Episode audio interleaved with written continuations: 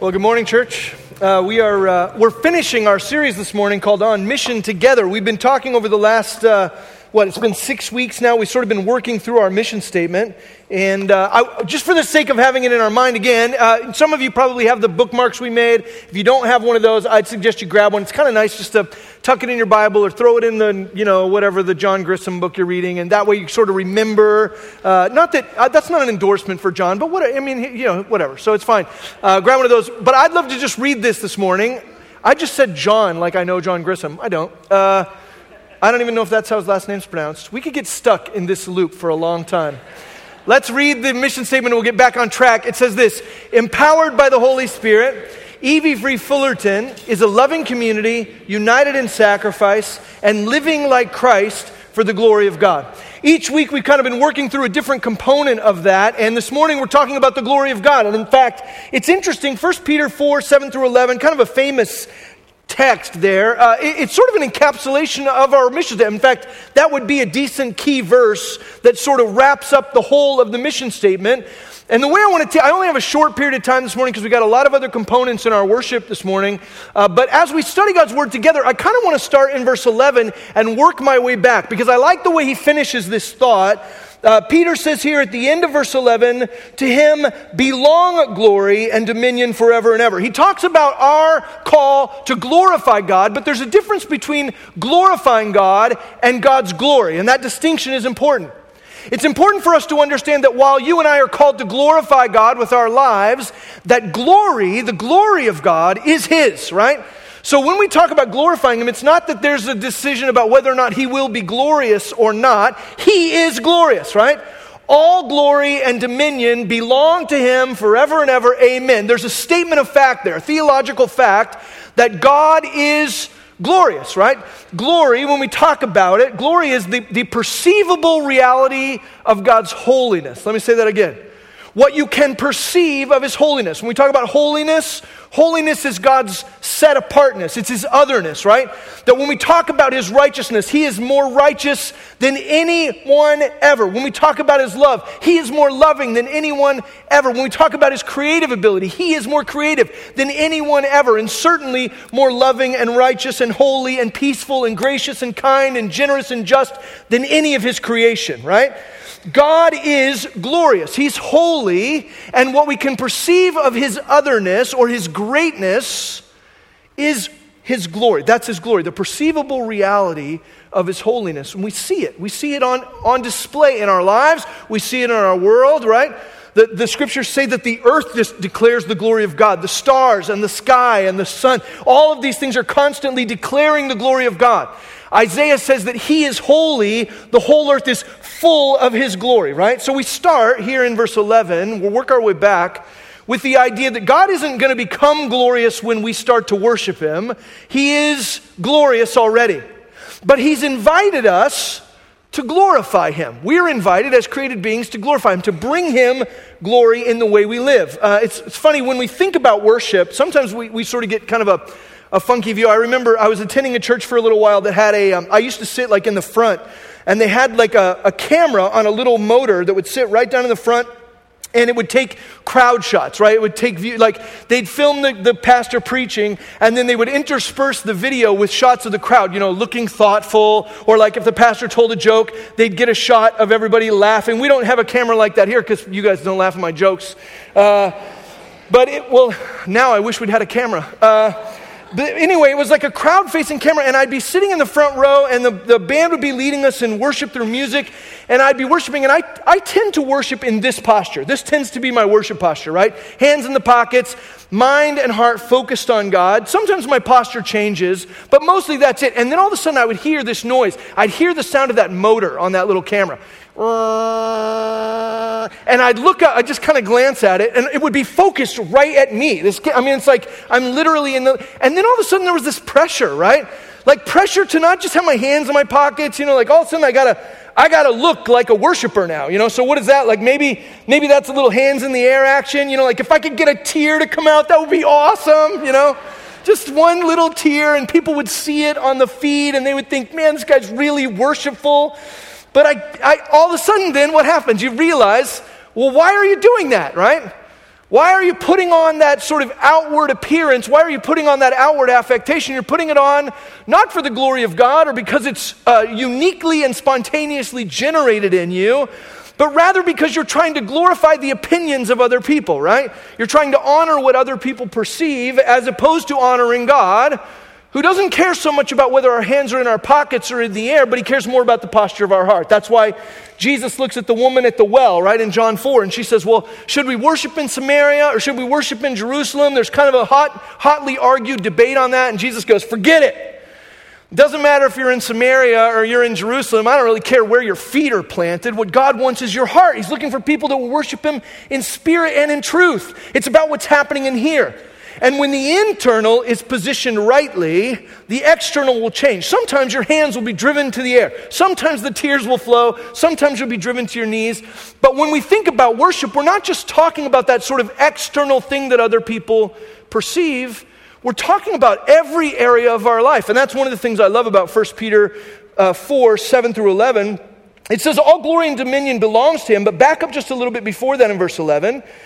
It says, Whoever speaks should speak as one who speaks the oracles of God. Whoever serves as one who serves by the strength that God supplies, in order that in everything God may be glorified through Jesus Christ. There is a purpose here of us speaking a certain way and living a certain way.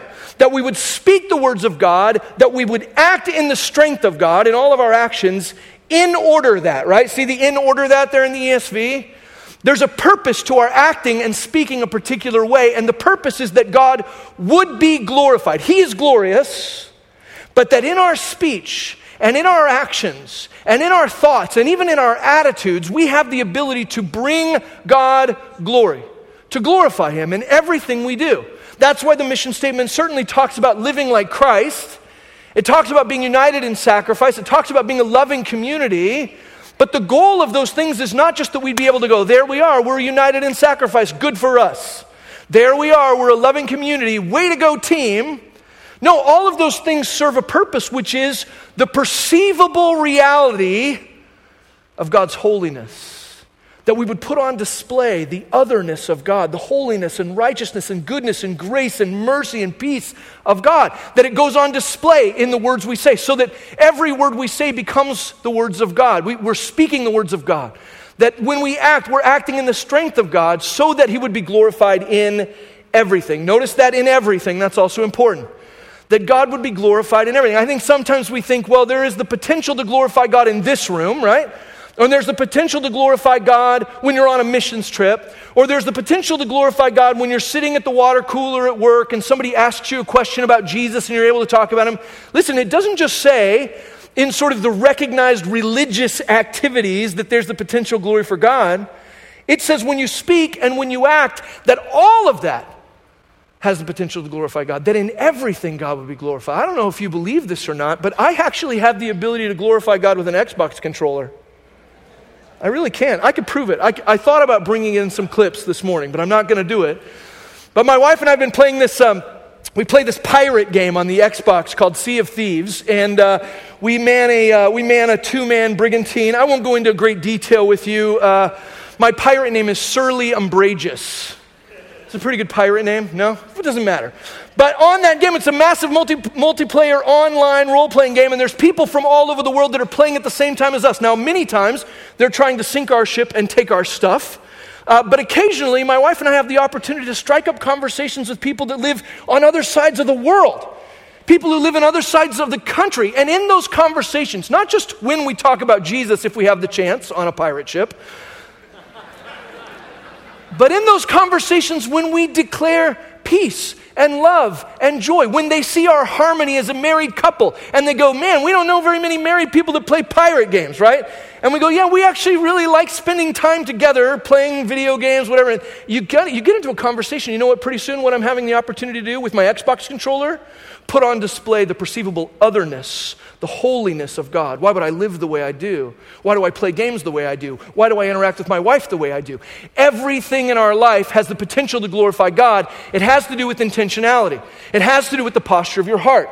So, here, if we back it up even more, look at what it says in verse 10. As each has received a gift, use it to serve one another as good stewards of God's varied grace. Good stewards of God's varied grace. I like that phrase. The reality is that all of us have received different gifts, right? We're all different. Some of us are very intellectual, and some of us are not very, some of us are good at Xbox, right? Two sides of the coin, right?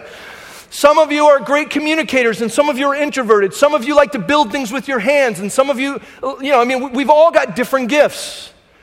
That's a demonstration of the varied grace of God, that He equips us and He empowers us and enables us differently. The first thing on our mission statement is empowered by the Holy Spirit. Part of the way He empowers us is with His gifts. And so it says, as each has been given a gift, there's no question about that, by the way. It doesn't say, for those of you who've been fortunate enough to receive gifts, it says, as each has received a gift, that's all of us, use it to serve one another as good stewards of the varied grace of God. It becomes about intentionality, about us looking at our lives and going, Who's God created me to be? What are my passions? What are my gifts? What are the things that really get me going? And how can I utilize the thing that God has wired me for to turn people's attention back to Him? John the Baptist, right, in John 3 says, Look, I'm not the bridegroom, I'm the one who stands at the side. My joy is complete when other people see Jesus. I don't care if I'm the one who's getting to dunk them in the water or if somebody else is doing it. I just want people to know Jesus. That my life, in every thought and word and deed and attitude, whatever gift the Holy Spirit has empowered me for, that I can take that and turn it and use it to serve one another as a steward of the various grace of God on display. You know, when you go into a museum, you see a, a, Monet or a Picasso on the wall, and you stand there and you just think about what the artist had in mind when he painted that. Just think about what the artist had in mind when she crafted that sculpture or whatever. You look at it. But very seldom do you go into a museum and find yourself thinking, you know, I'd really like to meet the guy who hung this painting on the wall. You know, it's very level. You know, he did a really good job. It's proportional on the wall here. Very seldom do you go into a museum and think, man, I'd really love to meet the person who adjusted the lighting in here to shine on that Monet in such a way that it really shows off the brushstrokes. I mean, maybe you get distracted by that occasionally, but most of the time you're thinking, as you look at the painting, you're thinking about the artist and what he intended. You're not thinking about all the other pieces that went in to making that on display for you, right? You're certainly not glorifying the picture hanger. You're certainly not glorifying or worshiping the one who set the lighting or who swept the floors. And yet, all those things happened in order that you would be undistracted in looking at what the artist has done. That's what it means to be a good steward of the various graces of God. That we are meant to do everything in our power with every gift that God has given us to remove any distraction and allow people's attention to focus on God's artwork, on who God is, His holiness and His righteousness. By the way, speaking of artwork, I know many of you have lost sleepless nights wondering about this artwork on the screen behind me, right? What does this mean? What does it all mean? I know you're all kind of, well, here's the good news for you. I, uh, well, I have good news and bad news. I had our staff artist, Blake, who designed this artwork, I had him write up kind of a quick description of uh, what this is all about. And, uh, and I, I printed that out this morning and I brought it, but somewhere between my car and the worship service, I lost it. So I don't know where that went. Uh, you're welcome to hunt for it on the sidewalk outside. But I'll tell you essentially, you know, looking at these symbols, there are five of them that represent each of the tenets of, of the mission statement. Uh, empowered by the Holy Spirit, EV Free Fullerton is a loving community, united in sacrifice, living like Christ for the glory of God. But the way Blake designed it is not to be literally interpreted, it's meant to be pondered. It's meant to be sort of approached and thought about. I have some, some opinions about what these symbols mean and how they reflect those different components. But my perception of it might be different than yours. That's exactly what the artist intended. He intended for there to be conversation and reflection, some consideration about what these mean and what they stand for, and that there would be conversation in our community about that. That's exactly what's happened, right? Many of you have spent many long hours speculating about the communist symbols on the screen and whatever. Blake was trying to get us to think and to feel with regard to art. We have been called to be good stewards of the, the, various grace of God in our speech and in our actions. That when we speak, we would speak the words of God. When we act, we would serve with God's power, so that in all things God would be glorified, because all glory belongs to Him. And He gives us here in 1 Peter three quick examples. We don't have to spend a ton of time there, but I want you to think about this. He says in verses 7 through 9, The end of all things is at hand.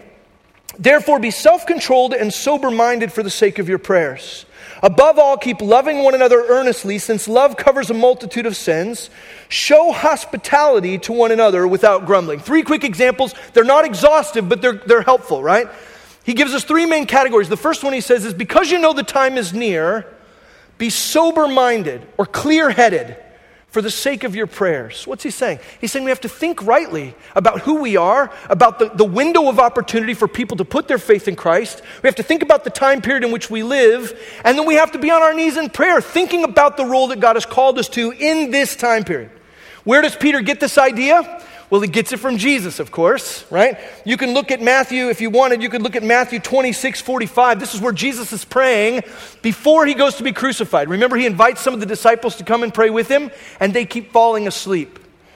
In Matthew 26, 45, Jesus came to the disciples and said to them, Sleep and take your rest later on. See, the hour is at hand, and the Son of Man is betrayed into the hands of sinners. Rise, let us be going. See, my betrayer is at hand. Jesus himself had said, Hey, we have to pay attention to the time. The time of the fulfillment of the mission I came here to accomplish, to die on the cross and rise from the dead, is upon us. We don't have time to sleep. We don't have time to rest. We have to be sober minded for the sake of our prayers. So, years later, when Peter is thinking about how to encourage us to use our thoughts and words and deeds and attitudes for the glory of God, he says, You know the time. You know the mission we've been put on. You know the clock is ticking, this window of opportunity for people to believe. That should cause in you a certain kind of a head, a certain kind of a mind, sober minded. He calls us to think about what's happening in our head. He also calls us not only think about our head, he calls us to think about our heart. Look at what he says in verse 8. 1 Peter 4 7 and 8. In verse 8, it says, Above all, keep loving one another earnestly, since love covers a multitude of sins. Not only do you need to think soberly, but you need to love each other. You got to have the right kind of heart because love covers, he says, a multitude of sins. Right? Love sincerely, love earnestly. It's not saying that our love for each other forgives sins or that it, it excuse me, justifies people before God. We know that only Jesus does that. But the reality is that in our interactions, we're interacting all day, every day with broken people, aren't we? And the longer you spend with other people, the more you see their brokenness on display. The more you spend time with your fellow man, the more they will prove to you that they're broken. So, you know what you need? You need love. Love and forgiveness and grace. I remember actually, it's a Peter again. In Matthew uh, chapter, let's see, where to go? Matthew chapter 18. Peter looks at Jesus and he goes, Hey, how often do I have to forgive people who've wronged me, right? I have to do that seven times? How, many times do I got to forgive somebody that's wronged me? And Jesus goes, I tell you, not seven times, but 70 times seven. And he goes on to tell the story of the unforgiving servant, the unmerciful servant. He says, No, your forgiveness should be limitless. You never stop forgiving. Why? Because love covers a multitude of sins. And listen, interacting with each other, there's going to be a multitude of sins until we are perfected. So Peter says to glorify God, get your head in the right place, get your heart in the right place. And last, he says, show hospitality. This is verse 9. Show hospitality without grumbling. Head, heart, hands, right? It's both the way I think sober mindedly about the time, my prayers. It's about how I love others earnestly and unceasingly. And it's about how I serve. United in sacrifice, loving community, living like Christ, empowered by the Spirit for the glory of God. Head, heart, hands, serve one another without complaining and without grumbling. Jesus in John 21 looks at Peter and says, Peter, do you love me? And Peter says, Yeah, you know I love you. And he says, What? Feed my sheep. He says, Do you love me? Feed my sheep. What your love is great, but it should be a catalyst for action. So Peter looks at us in 1 Peter 4 and he says, Look, the glory belongs to God. We have the opportunity to glorify him in our words and in our actions, when we serve with God's strength, when we speak the words of God and that happens when our head and our heart and our hands are in the right place. We have a saying at Hume Lake where we say, uh, be the moon. Think about that for a second. Be the moon. The moon, by the way, has no heat or light. The moon's just a rock orbiting in space. But when you look at it, it's beautiful, isn't it? You know why it's beautiful? You know why you can see the moon at all? Because of the sun. Because the sun is light and heat. All the moon does is reflect that to other people. And so we've looked at people at Hume Lake in the course of discipleship and said our role as human beings is simply to be the moon.